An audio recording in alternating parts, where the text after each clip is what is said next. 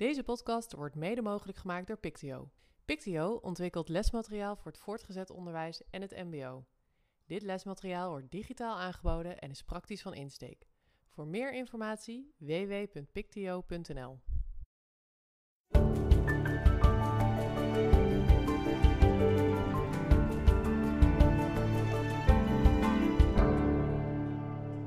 Welkom bij de Pictio Onderwijs Podcast, de tweede Teacher Tab aflevering. We gaan, uh, zoals we de vorige keer al uitlegden, één keer in een paar weken met Amber Walraven van TeacherTap in gesprek over de vragen die zij stellen aan een panel met honderden docenten uit het basis- en voortgezet onderwijs daarin.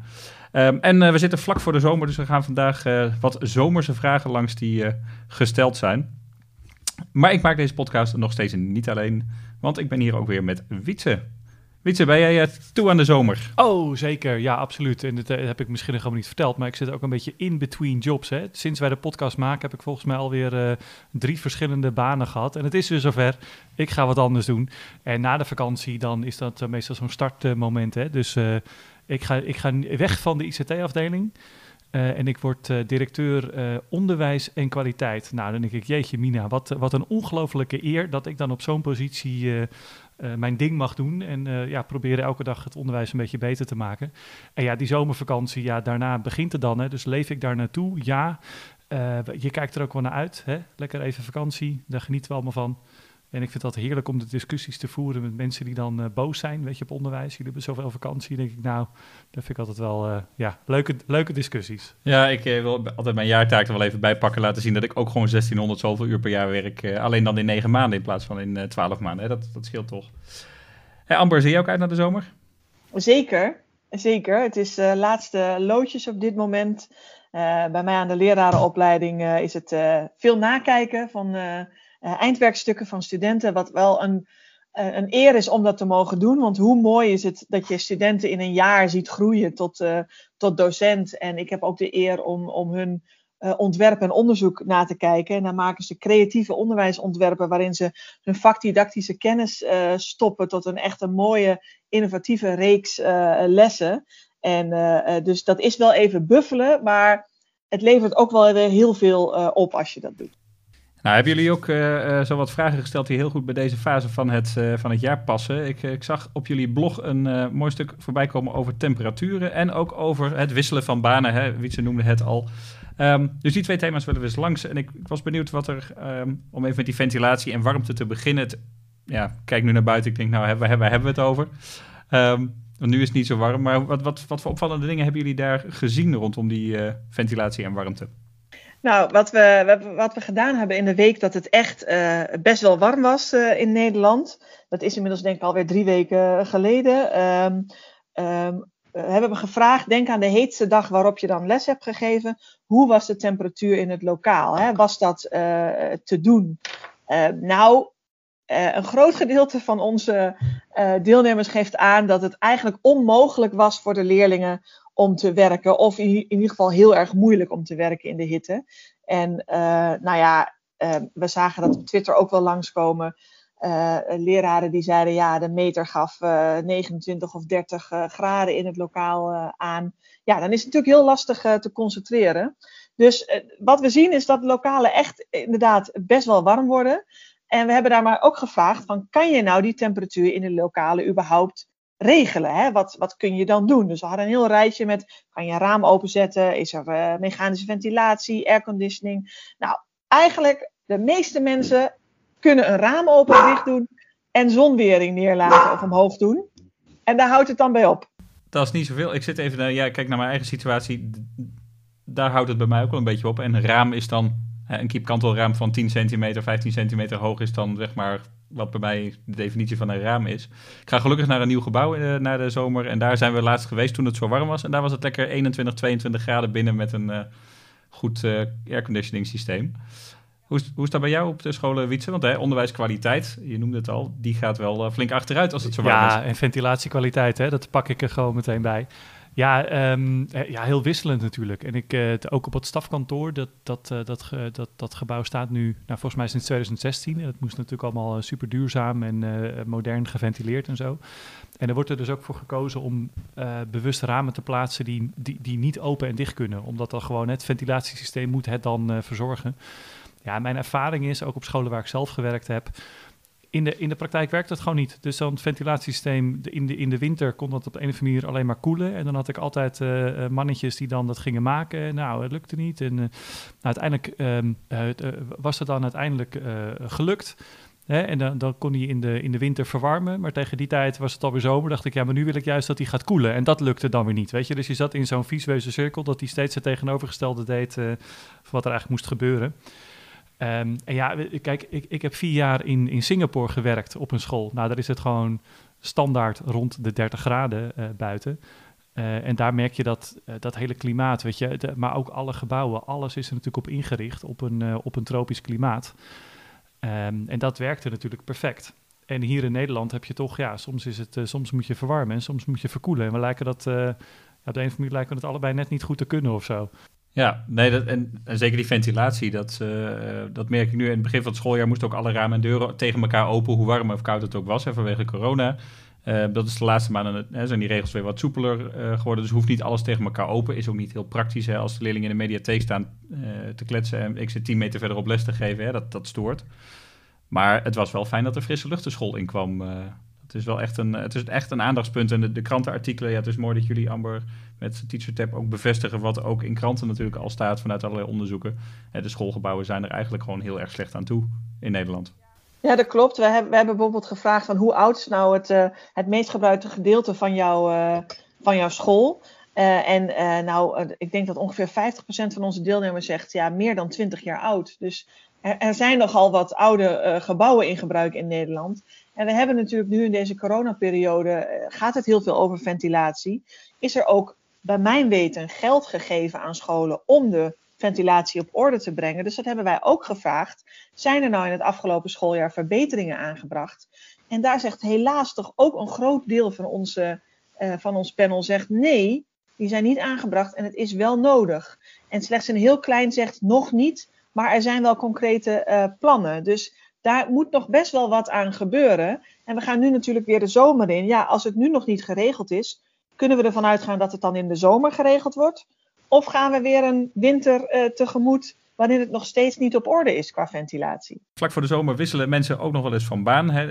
Wij zitten in het onderwijs met vrij lange over, opzegtermijnen, vaak drie maanden uh, als ik naar het voortgezet onderwijs kijk. Dus heel veel collega's weten in mei al dat ze in augustus ergens anders werken. En jullie hebben ook gevraagd naar de uh, redenen om te wisselen van, van banen en of mensen gaan wisselen van baan. Zijn daar opvallende dingen uitgekomen? Uh, ja, eigenlijk wel. En dat leerde me eigenlijk ook wel weer iets over ons eigen panel. Um, we hebben gevraagd: verander je van baan aan het eind van het schooljaar? En eigenlijk toch wel 80% van ons panel zegt nee.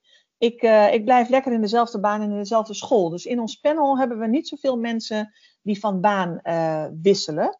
ze zijn er natuurlijk wel, maar de meerderheid blijft. En um, als wij dan gaan kijken naar um, hè, wat zijn nou redenen om te om te wisselen. We hebben in eerste instantie gevraagd: wat is er voor nodig om ervoor te zorgen dat je over drie tot vijf jaar nog steeds met plezier voor de klas staat? Um, nou ja, dan gaat het over ontwikkel- en doorgroeimogelijkheden, erkenning van kennis en expertise. Uh, salaris wordt genoemd, uitdagende taken passend, uh, uitdagende taken naast je taken voor de klas. En um, slechts een klein deel gaf aan dat een vast contract een belangrijke reden was. Maar we hebben de vraag ook andersom, gesteld. Welk van deze heb je nu? En heel veel mensen van ons panel blijkt een vast contract uh, te hebben. En dat zou natuurlijk wel kunnen verklaren waarom een groot deel niet uh, verandert. Want als je een vast contract hebt, ja, ga je dat dan inwisselen tot een tijdelijk contract ergens anders? Uh, of blijf je? dus dat zou een, een kleine vertekening kunnen zijn. Ze pas je in het plaatje van het panel? Nou, nee. Het, ik, ik, uh, ik denk elke keer bij elke nieuwe baan van, nou, dit moet ik toch zeker wel tien jaar vol kunnen houden. En na anderhalf jaar dan denk ik, nou, volgens mij is er eens tijd om omheen te gaan kijken. Uh, en ik, ik, vraag me af, kijk, if, if, voor mijn gevoel ben ik daar een, extreme in. En aan de andere kant ken ik ook de leerkracht uh, van uh, groep 3 die al 40 jaar op dezelfde school dezelfde klas draait. En ik heb het idee dat allebei misschien niet helemaal gezond is voor het onderwijs. Dus ik ben wel benieuwd naar, ja, weet je, is er een soort van formule te verzinnen van wat, hoe, hoe, hoe haal je nu het beste uit je leerkracht? Hè? Wat is dan een goede termijn om, om ergens te blijven zitten? Is dat dan vijf jaar of tien jaar?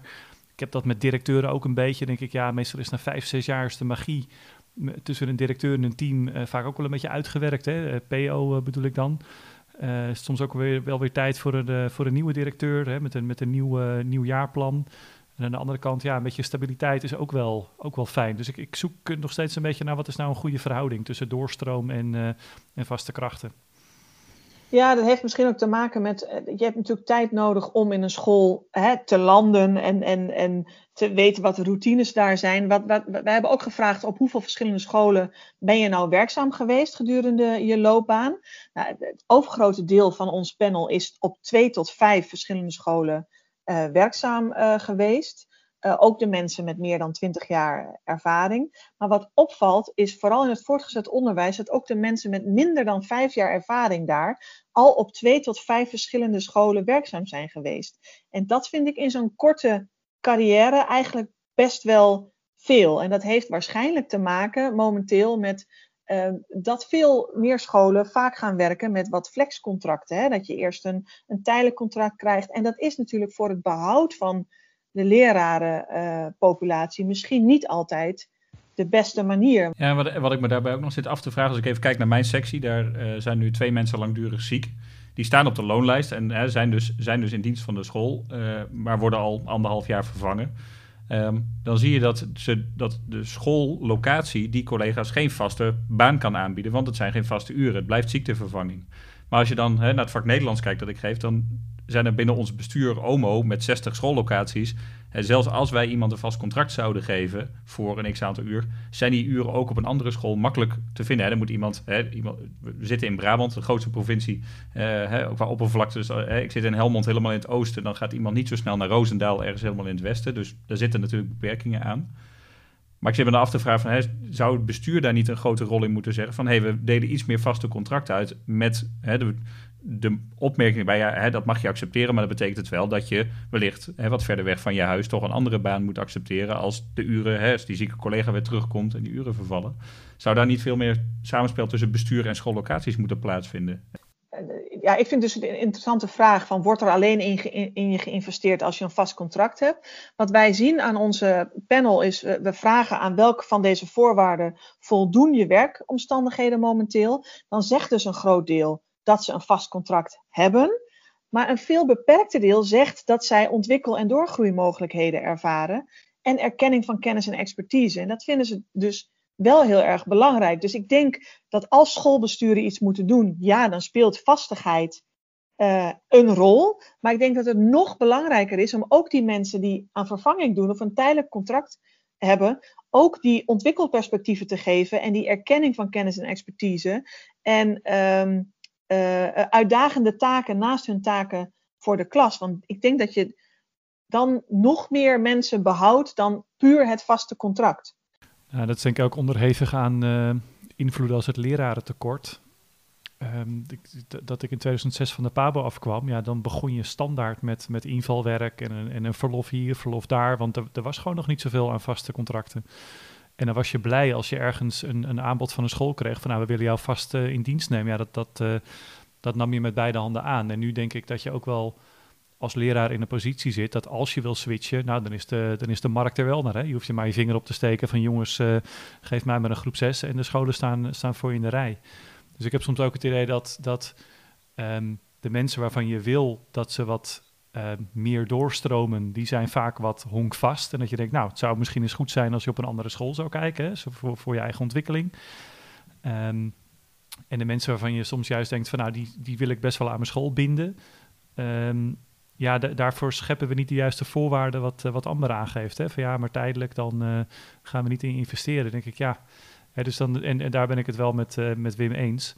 de besturen kunnen daar absoluut een, een rol spelen om dat te faciliteren.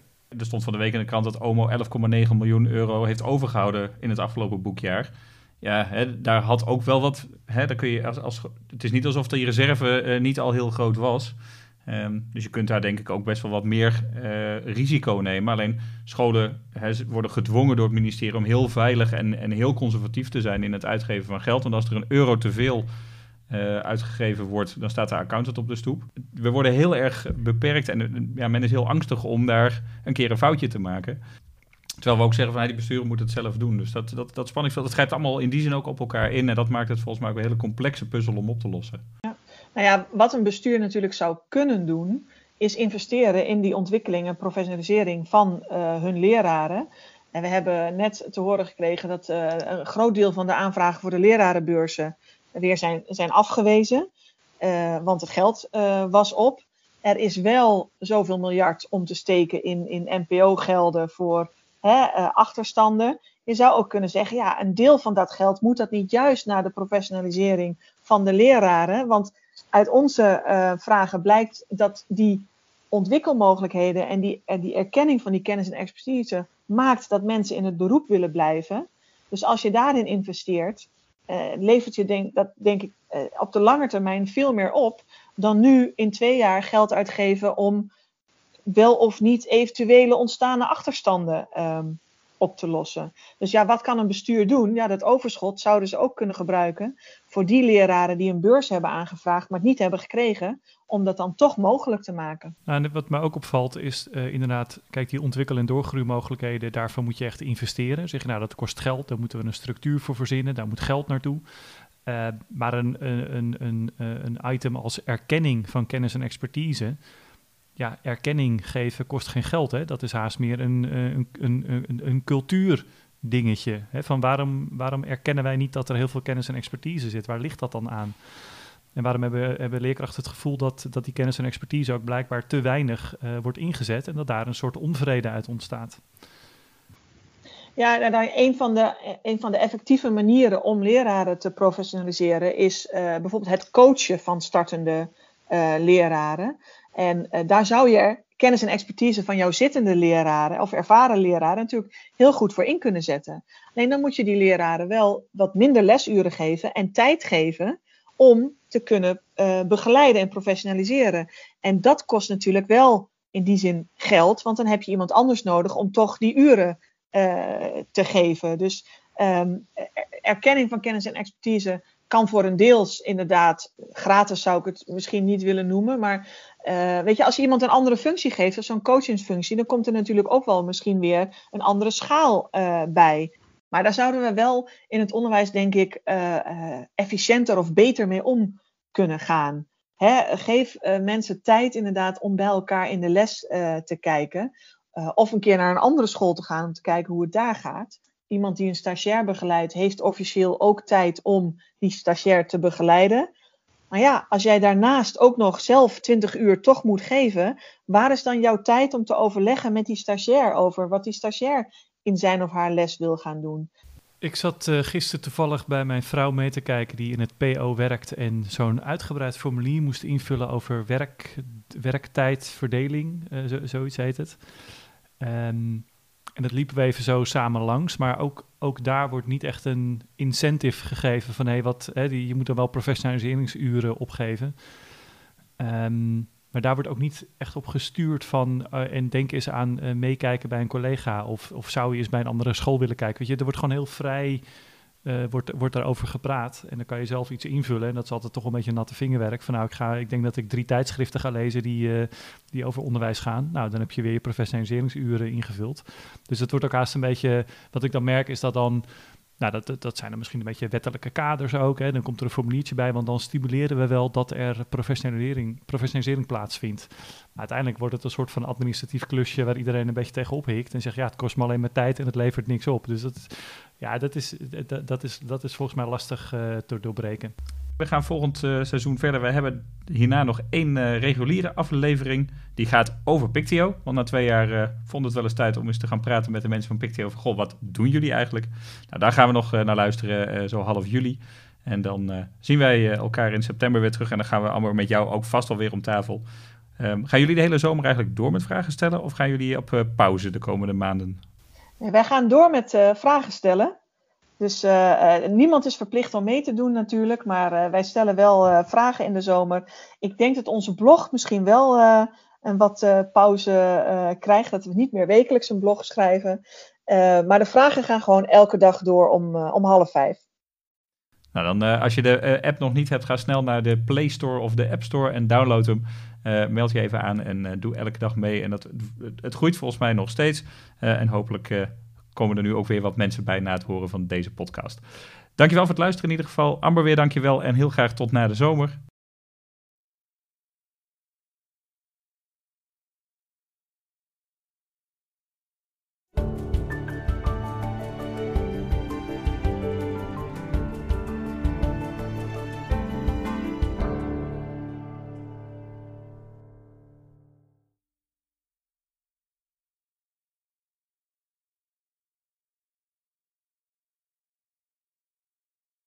Deze podcast wordt mede mogelijk gemaakt door Pictio. Voor meer informatie www.pictio.nl. Wil jij de Pictio Onderwijspodcast mogelijk maken? Dat kan. Ga naar www.vriendvandeshow.nl slash pictio-onderwijspodcast en doneer maandelijks een bedrag of eenmalig. En daarnaast kun je ook een aflevering of meerdere afleveringen van onze podcast sponsoren.